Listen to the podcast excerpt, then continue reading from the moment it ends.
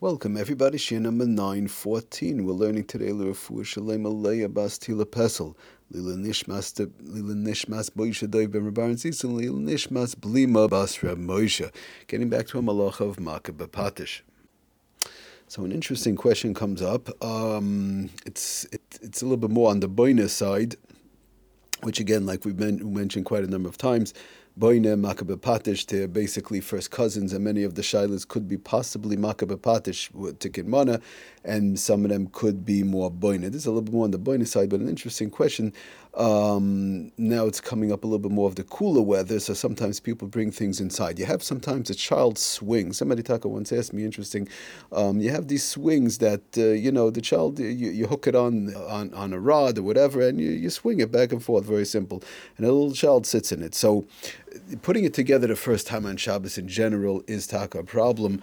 Taka brings down the Sefer Shabbos home brings it down that assembling assembling these things for the first time is taka problem. But now let's say you have this swing and uh, whatever the question is, it has hooks, and you want to put it on the, put on a rod outside, put on a rod inside, sometimes possibly the door frame. And the mice, it's made. This swing, this child swing, is made to you. You know, you just you just uh, hook it on the, the door frame and you put the kid in it, or you hook it on a rod else and put the put the child in it. You hook it on a rod outside. So the question is, could I do that? Could I move it? You know, put it here, put it there. Is a problem when I hook it onto the, the door frame or whatever it is, or the rod that's inside the house or outside the house?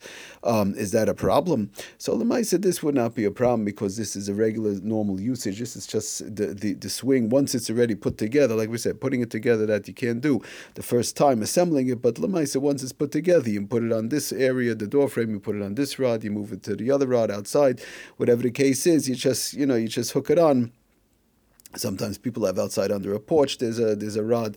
You just put it on there, and there's two little little hooks. There's no screwing involved. There's nothing, and uh, it stays, and that's all it stays. I mean, you have to make sure that it's on firm. And you put the kid in, there's no problem. So moving that around, putting it here, putting it there. In other words, these various different places to hang it up, with the child sometimes inside, sometimes outside. It's raining, whatever. Um, would not be a problem. Now, the only thing I do want to mention, one has to be careful not to put it on a tree branch. In other words, if you put the two hooks, the two hooks for the um, baby swing, it's like a baby swing type type of thing. Uh, you put them on a on a tree tree branch, or not on a tree itself, but on a tree branch that's sticking out, that's strong, it's going to hold it. That you're not allowed to do because, as we've learned in the past, we're going to get into that. Um, in the when we get to the, those uh, those halachas, but lemaisa one is not allowed to make use of a tree. So hooking these swings onto tree branches, if it's outside in the country, summertime or whatever, that cannot be done. If it's a regular rod, it's a, um, uh, a door frame, these type of things, moving it around is not a problem as long as you don't have to screw any you know screw anything in, bang any nails and stuff like that. Just hooking it on is fine. So now the Sefer um, Binyan Shabbos brings out an interesting halacha. It doesn't really apply to Shabbos. It has to do with Shabbos candles and making the candle fit into the hole it's supposed to go into in the in the leichter, right? In the Shabbos in the candelabra. Um, so obviously we light before Shabbos. One is not allowed to fire, light, light the candle on Shabbos, so it doesn't really apply. But it does apply to Yom Tif. Interesting Allah in reference to Makah Patish that would apply to Yom Tif. He brings down to the Sefer Binyan Shabbos that um, one is not allowed to cut. Let's say somebody wants to, the, the candle doesn't fit into the, you know, into the hole in the in the candelabra, into the light, in the hole that's supposed to go into. So the person wants to cut. They want to like cut off part of the. Uh, part of the uh, the candle. You know, cut it around a little bit, and like this, you'll be able to get it into the into the uh, into the lamp, into into the hole over there. Um, so that's taka problem to do because of the fact he right, he, he brings down the nimsa since you're cutting off the width, the, you know, some of the, it's too fat or whatever you're cutting off, or you're cutting off possibly from the bottom, maybe you're making it shorter. Um, you're, you're mamish making it into now a usable candle that'll fit in. Besides the fact, not just that, but you're really running into a problem of mamachik also, uh, because the bottom line is it's it's uh, whenever you're dealing with wax um, and it's and it's you're cutting off parts of wax, and it's you know you're sort of like smearing it off. It could be running into a problem of mamachik, depending on how it's done. But be it as it may, he brings down that cutting cutting it off definitely would be running into a problem of tikkun manda makabapatish, but he does bring down ulam mutta lidchayk. He brings down you're allowed to push it in lidchay kaner to push in the the in there. In other words, it doesn't fit in. Push it. I push it in. Uh, Biyadav kadesh kanis uh, lamp. That's it's going to be able to stick in. To have a um, the have tikkun kalachayad, because even though you'll say it's a tikkun, it's really it's kalachayad. So just to go through it a little bit, um, it's, it's, important. So again, like we said, it's not it's not negate to Shabbos, but definitely comes up on Yom Tiv. The Shmir Shabbos Gehilchas in, in um, Perkut Gimel uh, Ois Mem Beis. Yeah, he says like this when preparing a candle for lighting up.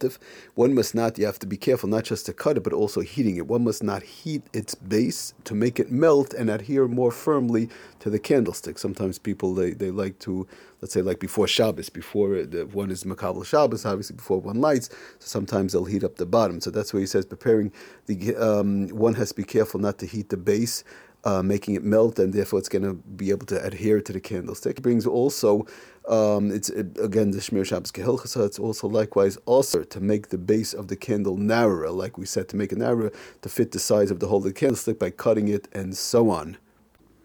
But now, as far as far as sticking it in, pushing it in, like we said, so so Lamaisi brings from the Zishmir Shabbos Kelchasa from Shlomo Zalman that even though you're pushing it in, you know, you have to push it in hard, you have to use koyach to push it in. Mikomakim, he says, Kevon Shazed Derech Shimusha. This is the, the, the way that they use it. In other words, the, people usually don't prepare these things like uh, two days before for Yom Tov and so on.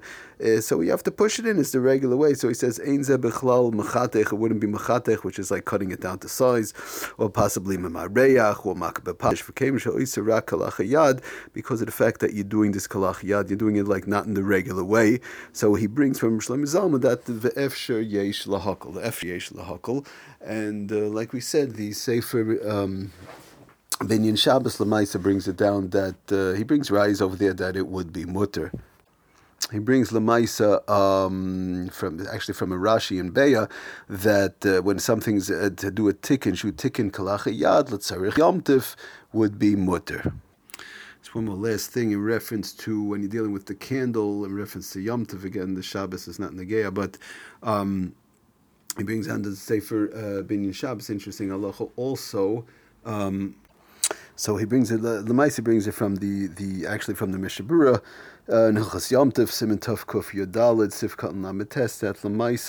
Um, somebody has this candle and uh, they have their wick is too long. Let's say they have a care, the wick is sticking out too much. It's not going to burn well, or doesn't look nice, or whatever. So somebody just wants to cut. They want to cut off the top of the um, of the string of the wick that's sticking out of the candle to make it that'll burn good, you know, on Yom So that's also a problem. That's not allowed to be done. Brings on the uh, Mishnah Berurah over there that. Um, uh, he says v'huadin v'huadin im. No, he talks about the hu bechlal tikkun manush misakin v'oisa b'psila achas shtaim. If you make one wick into two, you cut it in the middle. You make one wick into two, and it's now usable. That's one way of being that, that you can't do it because that's tikkun money. You're, you're now making a usable wick. He also says v'huadin im hoisa rucha b'yoiser. If it's too long, the wick is too long. I have such a candle where the wick is too long. It's not so nice. V'choitech mimenu. And you cut off part of it, that's all. Gamkein also, says that would also be a problem. That's not allowed to be done. It also falls under the guidelines of tikimana, of you are now fixing it up, that it's going to burn well. So you now have a better candle, you have a better wick. Okay, we're going to stop here. Thank you for listening. Atzlach and bracha, kol